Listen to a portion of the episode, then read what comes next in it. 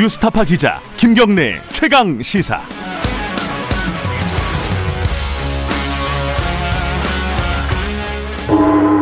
최강 시사 정치 사이다.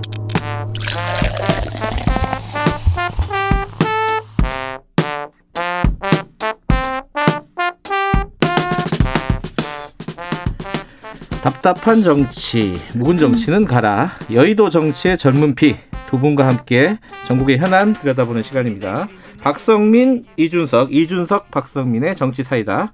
더불어민주당 박성민 최고위원 나와 계십니다. 안녕하세요. 네, 안녕하세요. 국민의힘 이준석 전 최고위원 나와 계십니다. 안녕하세요. 네, 안녕하세요. 어, 유튜브 라이브 열려 있고요. 어, 샵 9730으로 문자 기다립니다. 짧은 건 50원, 긴 건 100원. 스마트폰 콩 이용하시면 무료로 참여하실 수 있습니다.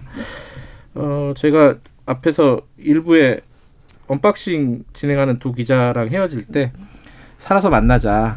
아, 살아서 만나자. 네, 조심해, 어. 조심해라. 아, 지금 요새 지금 계속 정치권도 마찬가지죠. 지금 굉장히 조심하고 있죠.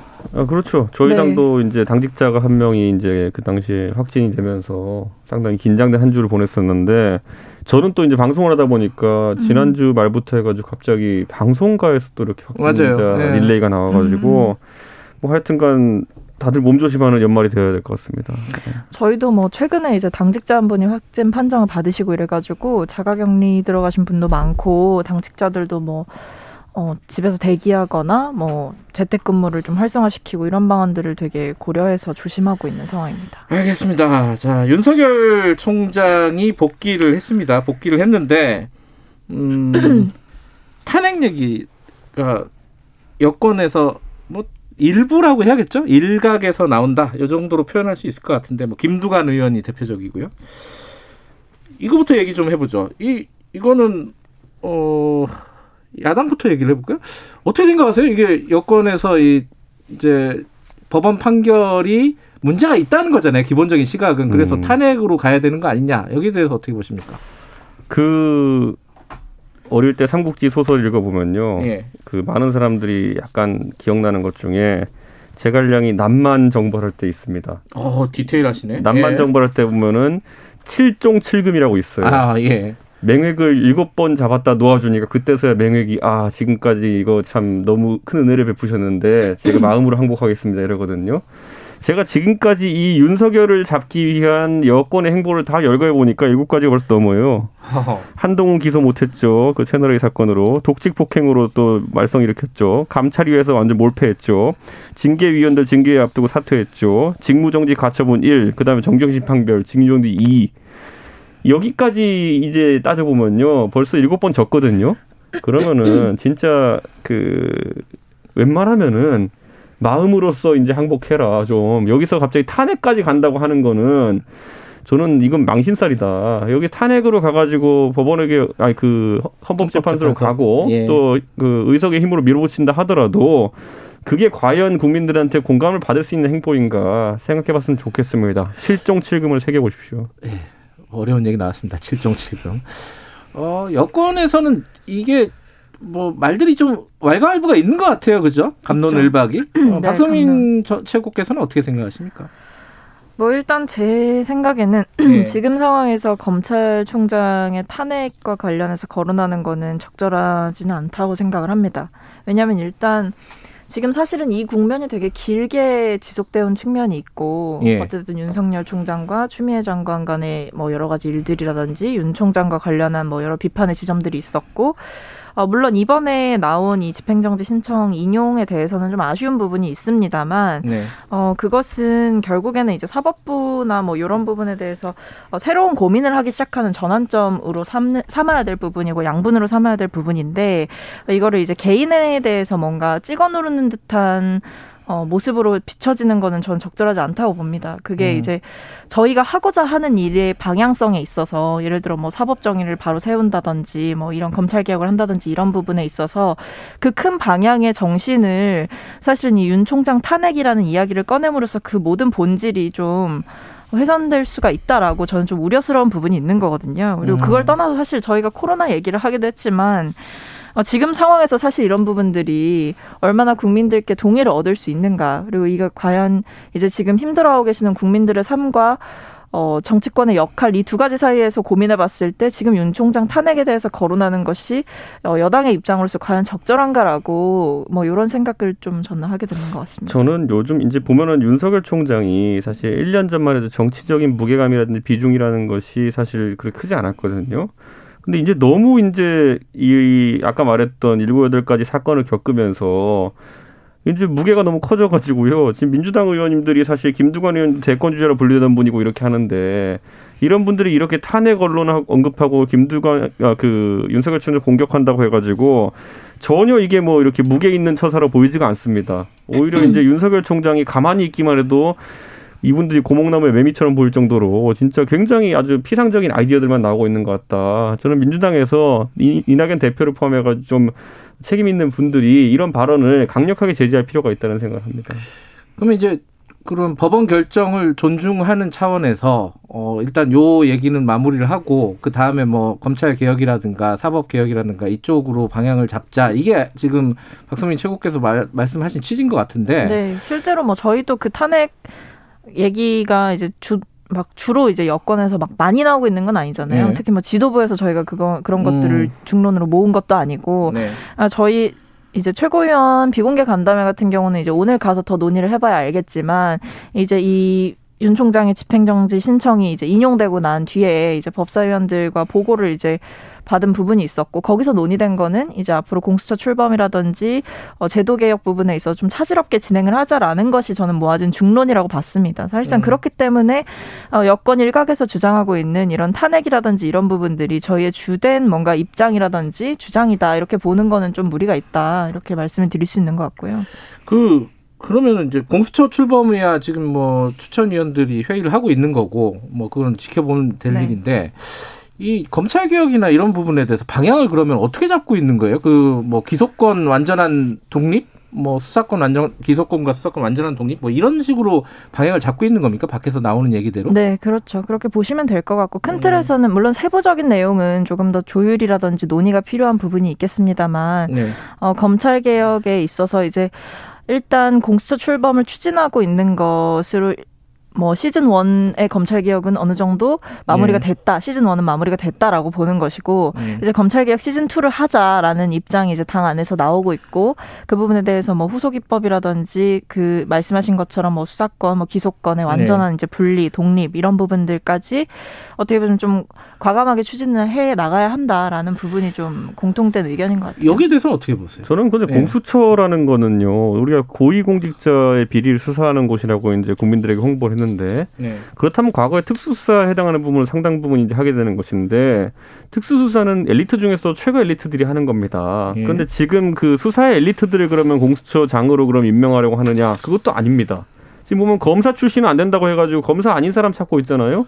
저는 이게 무슨 희한한 상황인가 싶은 게 아니 옛날에 중국집이 하던 일을 그대로 이어받아 새로운 중국집을 차리는 건데 중국집 경험자는 절대 안 됨이에요. 이게 인사 스펙이 이게 무슨 상황입니까? 중국집을 차리는데 왜 일식 경험자만 찾고 있고 이런 겁니까? 저는 지금 상황에서 진짜 고위공직자의 비리를 수사하겠다는 마음이 있다고 한다면은 수사를 잘하는 최고 에이스를 데리고 와도 참 어려울 판에 진짜 안 된다고 이렇게 중국집 사람 안 된다고 하는 것 자체가 는 이해가 안 되고 지금 시점에서 저는 그 여당은 뭐 자기들이 이런 개혁 하겠니 저런 개혁 하겠니 이런 얘기를 할 수 있겠지만은 이미 검찰 개혁이라는 네 가지 단어 네 글자 단어의 동력은 상실됐습니다. 지금은 거꾸로 국민들이 이렇게 생각할 겁니다. 자, 윤석열이라는 개인을 그렇게까지 미워해가지고 린치하려고 했던 이유가 뭘까? 여기에 궁금증이 가는 것이고 윤석열 총장이 전격적으로 이제 월성 원전 수사라든지 아니면은 또 지금까지 묻혀져 있던 울산 건이라든지 여러 가지 권력형 비리에 대한 수사를 이제 개시하게 되면은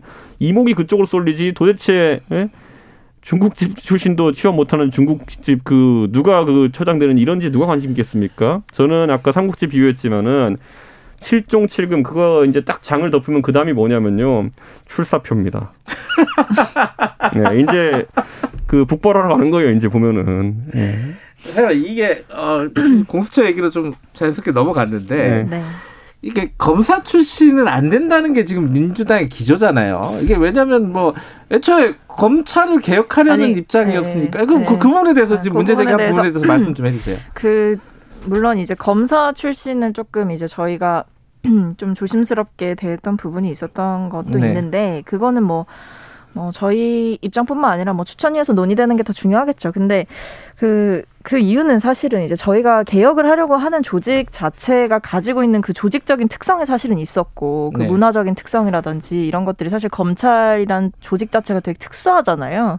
이제 그런 성질들을 고려했을 때 그리고 그동안 검찰을 내부에서 뭔가 자정적으로 이제 자정 효과를 기대했었고 내부적으로 검찰이 뭔가 조금씩 바뀌어 가겠지라는 기대가 이제 그동안 판판이 깨져왔기 때문에 저희는 이런 부분에 있어서 물러설 수가 없었던 음. 거라고 봐주시면 될 것 같고 그런 근본적인 맥락 에서 사실은 이제 검찰 조직을 견제하는 그 기구로서 이제 공수처가 어쨌든 또 역할을 하게 될 텐데 그 과정에 거기에 초대 이제 공수처장의 검사 출신을 앉히는 것이 과연 이 근본적인 맥락에서 봤을 때 맞을까라는 고민이 있었던 거죠. 그런 부분에서 보면 저는 이 주장이 그렇게 무리한 주장은 아니다라고 보는 거고 근데 다만 이제 지금 상황에서는 어쨌든 여야가 뭐 협상을 하고 혹은 이제 공수처장 후보가 결정되고 논의되는 과정 중에 충분히 뭐 검사 출신 후보는 이름을 올릴 수는 있다라는 생각을 하는데 어 지금 이제 논의되는 뭐 추이로 봤을 때는 뭐 그러지 않을 수도 있다 이렇게 보시면 진짜 아니 같습니다. 진짜 중국 출신 절대 안 된다 해놓고 그 집 짜장면이 맛있길 바라는 것 자체가 이거는 희한한 아니 거고. 그 제가 예. 그걸 누구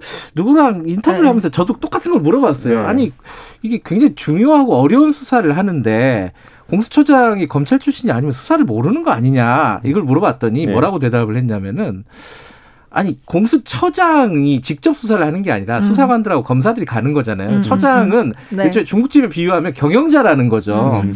경영자가 짜장면 만들 필요는 없는 거잖아요. 그 경영을 잘하면 되는 건데 그 경영자마저 꼭 주방장 출신이 해야 되냐 뭐 이 얘기거든요. 그러니까 거기 이제 보세요? 보면 검찰이 이제 검찰 출신이 공수처 음. 검사 중에 절반 정도 들어가고 외부 개방으로 이제 절반 정도 들어갈 텐데 과연 그렇다면 또 검찰에서 또 절반 정도 누가 옮겨가겠느냐 그 안에서 과연 지금까지의 특수부나 아니면 은 그 전에 중수부를 대체할 만한 진짜 고위 권력자들이 두려워할 만한 수사 조직이 나오겠느냐 이거는 수사의 책임 총 지휘 책임자 그렇게 아까 말할 것 같으면은 일선 검사들이 다 한다라고 한다 그러면은 윤석열 총장이나 아니면 윤석열 중앙지검장을 왜 그때 만들었습니까? 이번 정부 초기에는 적폐청산하는데 지검장, 중앙지검장과 검찰총장이 어떤 사람인지가 굉장히 중요하다 생각해가지고 임명했던 거 아닙니까? 그렇기 음. 때문에 저는 조직이라는 거는 결국 그 개개인의 능력 곱하기 그걸 이끄는 장의 어떤 방향 설정 능력이거든요. 근데 거기에 대해 가지고 수사의 숫자도 모르는 사람이 가가지고 수사의 방향을 어떻게 설정하라는 겁니까? 예? 가가지고 사실 저는 그거는 시행착오만 한참 겪을 가능성이 있다 이렇게 생각합니다. 지금이라도 그런 말도 안 되는 수사하는 그 조직을 만든 수사 경험자는 안 된다 이런 거는 완전 말도 안 되는 논리입니다. 아니 저는 근데 오히려 이게 제가 아까도 계속해서 말씀드렸지만 음. 이게 결국에는 검찰 조직을 견제하는 그 역할을 또 하게 되는 거잖아요. 사실은 검찰이라는 그 무소불위의 권력을 견제할 수 있는 또 하나의 기구가 생기는 것이고 뭐 이준석 전 최고께서 말씀하신 것처럼 뭐 고위공직자에 대한 좀 철저한 수사라든지 이런 부분들이 큰 방향에서 이루어질 텐데 그렇다면 사실 기존에 있던 질서에 충분하게 저항할 수 있고 그 질서에 물들지 않은 사람이 장으로 왔을 때 분명히 이루어질 수 있는 것들이 있다. 저는 오히려 검찰 출신 검사 검사 출신이 이제 왔을 때 어 그런 뭐 자기도 모르게 이제 스며들어 버렸던 그런 조직의 문화라든지 본인이 여러 가지 얽혀 있는 이해관계들이 분명히 많을 거 아닙니까? 그런 부분에서 과연 자유로울 수 있겠냐? 특히 그 조직의 특성이라든지 인간관계를 맺고 살아가는 방식을 봤을 때 과연 그런 부분들로부터 자유롭게 그런 공수처를 운영하는 데 있어서 공수처장이 독립적으로 할 수 있겠냐라는 걸 봤을 때는 저는 뭐 아까도 이제 진행자께서 말씀해 주셨지만 충분히 그 밑에 이제 일을 함께 하는 사람들이 그 수사에 대해서 잘 알고 있고 그것들을 지휘할 수 있는 사람은 또 그냥 이제 공수, 검찰 출신이 아니어도 충분히 그 기능이 수행될 수 있다라고 보는 거죠. 저는 이게 민주당이 개념을 잘 잡아야 된다 생각하는 게 검찰 출신도 잘할 수 있다라고 검찰 출신 배제하지 않으면 되는 거예요. 근데 지금 거의 성악설적인 그런 상황으로 검찰을 보고 있는데 만약에 모든 검찰은 나쁜 사람일 수밖에 없다라는 전제라면은 저는 그렇다면은 그 나쁜 검찰을 통해 가지고 지난 정권에 대해 적폐청산 수사하고 전부 다 감옥 보낸 거는 정당하냐? 저는 자기 부정이거든요. 검찰이 그러면은 이- 이명박 박근혜 정부 털어가지고 감옥 보낸 건 잘한 겁니까 못한 겁니까? 아니 저희가 이제 검찰 조직에 대해서 뭐 원천적으로 뭐 네. 모든 사람이 다 나쁘다 이렇게 생각하는 건 알겠습니다. 아니지 않습니까? 차별금지법은 되게 입법하고 싶어 하면서 이런 거에 있어서 원천적으로 아예 성악설적으로 근본을 이제 재단하고 그렇게 있거든요. 그렇게 말씀을 드린 적이 없고요. 네. 저희는 이제 검 이렇게 공수처를 알겠습니다. 출범하는 데 있어서 좀 더 우선 순위를 두고 고민하는 것들이 예. 있다고 봐주시면 시간 되는 많이 거죠. 됐으니까 네. 우리 정치 뭐 예. 선거 얘기 한 마디만 예. 여쭤보고 예. 마무리하죠. 안철수 대표, 금태섭 전 의, 아 김태섭 금태섭 전 의원 어 헷갈리네. 누가 써놓은 거야 이거 김태섭이라고. 금태섭 전 의원 어 하고 어 지금 출마 선언을 했어요. 그래갖고 이게 음. 야권은 좀 시끌시끌합니다. 근데 어떻게 될것 같아요? 지금 이제 들어오라는 거 아니에요? 지금 그 음. 국민의힘은 들어와서 해라. 근데 저쪽은 안 들어 들어오겠다는 생각 전혀 없는 것 같고 이게 어떻게 정리될 것 같아요? 저는요 이제 들어오고 마느냐의 문제 이전에 음. 지금 금태섭 안철수 이 두 분의 이제 제3지대 후보라고 언급되는 분들이 네. 과연 확장성이 어디까지 정도인가를 본인들이 입증해야 될 필요가 있다 생각하거든요. 음. 예전에 안철수 대표가 바른미래당 후보로 나왔을 때 저도 그 당시에 보궐선거 바른미래당 후보 나왔었는데 그 당시에 그 김문수 후보랑 따로 나왔음에도 불구하고 둘 다 20% 초반대나 그 미- 못한 지지를 받았거든요. 그거 합쳐봐야 박원순 시장이 52% 받았어요 그때. 네. 그러니까 무슨 말이냐면은 결국에는 안철수 대표의 예전에 3번으로 대선 후보 하던 시절과 지금 이제 야당 대표하고 있는 시절에 지지 기반이 좀 달라진 거 아니냐 그런 음. 생각을 하고요. 예를 들어 안철수 대표라면 예전에 제3당으로서의 지지율, 그러니까 중도 지지율 더하기 거기다 호남의 어떤 적극적인 지지세로서 대선에 나갔던 거거든요. 지금 과연 그렇다면 안철수 대표의 음. 호남에서의 지지세가 과거 많으냐? 그렇다면은 그런 어떤 굳이 당을 이제 제3지대에서 본인이 출마하고 자기로 단일해야 된다는 형식을 고수할 필요가 있느냐. 이건 좀 살펴봐야 되는 게 아닌가. 그때의 안철수가 아닙니다. 아 옛날에 안철수가 아니다. 아니, 그게 안철수 대표가 예전만 못하다 이런 것이 아니라 네. 지지층의 구성이 완전 바뀌었습니다. 그래서 예전만 못하다는 거 아니에요 지금? 아니, 저는 근데 근데 그, 그 그거 같은데요. 안철수 대표 개인은 어쨌든 보수 쪽에서 지지율을 가져온 부분도 있어요. 근데 아까 음. 말했던 것처럼 그런 상황은 합집합을 했을 때 우리 후보랑 합집합을 했을 때 예전만큼 확장성이 큰 상황은 아니다 이렇게 봐야 될 것 같습니다. 근데 어. 일단 그 뭔가 이제 좀 동상이몽 같은 느낌 많이 들어요. 이제 한쪽에서는? 이제 뭐 안철수, 안철수 대표라든지 이런 분들은 계속해서 뭔가를 열어두겠다. 음. 이제 뭔가 계속해서 신호를 보내는데 오히려 이제 김종인 위원장께서는 뭐 들어와서 치러야 된다. 뭐 이런 입장을 되게 고수하고 있는 것들이 많이 보이니까 음, 어떻게 진행이 될까 싶기도 합니다. 추미애 장관 차출로는 어떻게 보십니까? 음, 그거는 이제 제가 뭐라고 예단해서 말씀드릴 수 있는 부분은 아닌 것 같고 예. 어쨌든 출마를 하시는 거는 이제 본인의 의사가 가장 중요한 부분도 있고 네. 뭐 여러 가지 지지세라든지 뭐 판세 이런 부분도 읽고 들어오시겠지만 네. 어 이제 여론조사 진행되는 거 보면 이제 성함이 거론되기는 시작을 한 것 같아요. 네. 근데 이제 그것이 과연 이제 본인의 의지가 반영이 된 것이냐라는 부분에는 조금 고민스러운 부분이 있는데 네. 어, 저는 뭐 본인이 생각 정리를 하실 타이밍이 가장 중요하지 않나 싶습니다. 어, 뭐, 시간 다 됐는데, 짧게, 이건 제가 궁금해서, 그, 지금, 어, 추미애 장관은, 뭐, 사표가 수리될 거라고 다들 예측을 많이 하잖아요. 네. 그리고 네. 윤석열 총장은 복귀했고, 네. 그럼 윤석열 총장 대선은 어떻게 되는 건가? 이게 뭐, 옳고 그름을 떠나서, 뭐, 이제 뭐, 검찰총장 이게 바람직하냐 이런 얘기는 많이 했으니까 떠나서, 어떻게 될 것 같아요, 윤석열 총장? 저는 윤석열 총장이 대선에 진입하려 그러면은 네. 뭐 저는 항상 그렇게 생각합니다. 대통령이 되려면은 국민들이 경제, 안보, 교육에 대해 가지고 그 사람의 관점에 동의를 해줘야 되는 거거든요. 음. 그런데 윤석열 총장이 그런 걸 형성하기 좀 시기가 좀 늦지 않았나 음. 그런 생각을 하고 있고요. 다만 이제 또 모르죠. 저희가 1년 전에 예측 못했던 것처럼 민주당이 또 탄핵하고 또 어떤 이상한 행동을 하면은 제 생각엔 그거를 다 배제하고서라도 국민들 입장에서 음. 아저 사람은 뭔가 큰일 하는 걸 봐야겠다. 아니면 민주당한테 시원하게 한번 한풀이 하는 거 봐야겠다. 뭐 이런 생각까지 들 정도가 된다면은 대선을 밀어올릴 수도 있죠. 민주당 입장에서는 지금 좀 굉장히 난감한 상황이잖아요, 사실은. 어떻게 보십니까? 뭐- 대선 같은 구도로 보면은 윤석열 총장. 음, 일단은 뭐 저는 근데 이준석 전 최고의 말이랑 좀 비슷하게 동의하는 음. 게 과연 이제 국민들이 이 사람을 단순히 이제 반짝하고 주목하는 게 아니라 과연 대통령으로서 혹은 대통령으로 뽑고 싶다라는 마음이 들 정도의 사람인가 뭐 이런 음. 생각은 좀 듭니다. 음, 알겠습니다. 그냥 제가 궁금해서 한 말씀. 아니 근데. 윤석열 총장이 자체 발광하는 게 아니라 민주당에서 계속 이렇게 강한 빛을 쏴주고 있어요 지금. 음. 네, 그러다 보니까 그 빛이 잠잠해지면 또 어떻게 될지 모릅니다. 알겠습니다. 오늘 두 분 말씀 여기까지 듣게요. 고맙습니다. 네, 감사합니다. 감사합니다. 정치사이다 박성민 더불어민주당 최고위원 이준석 국민의힘 전 최고위원이었습니다.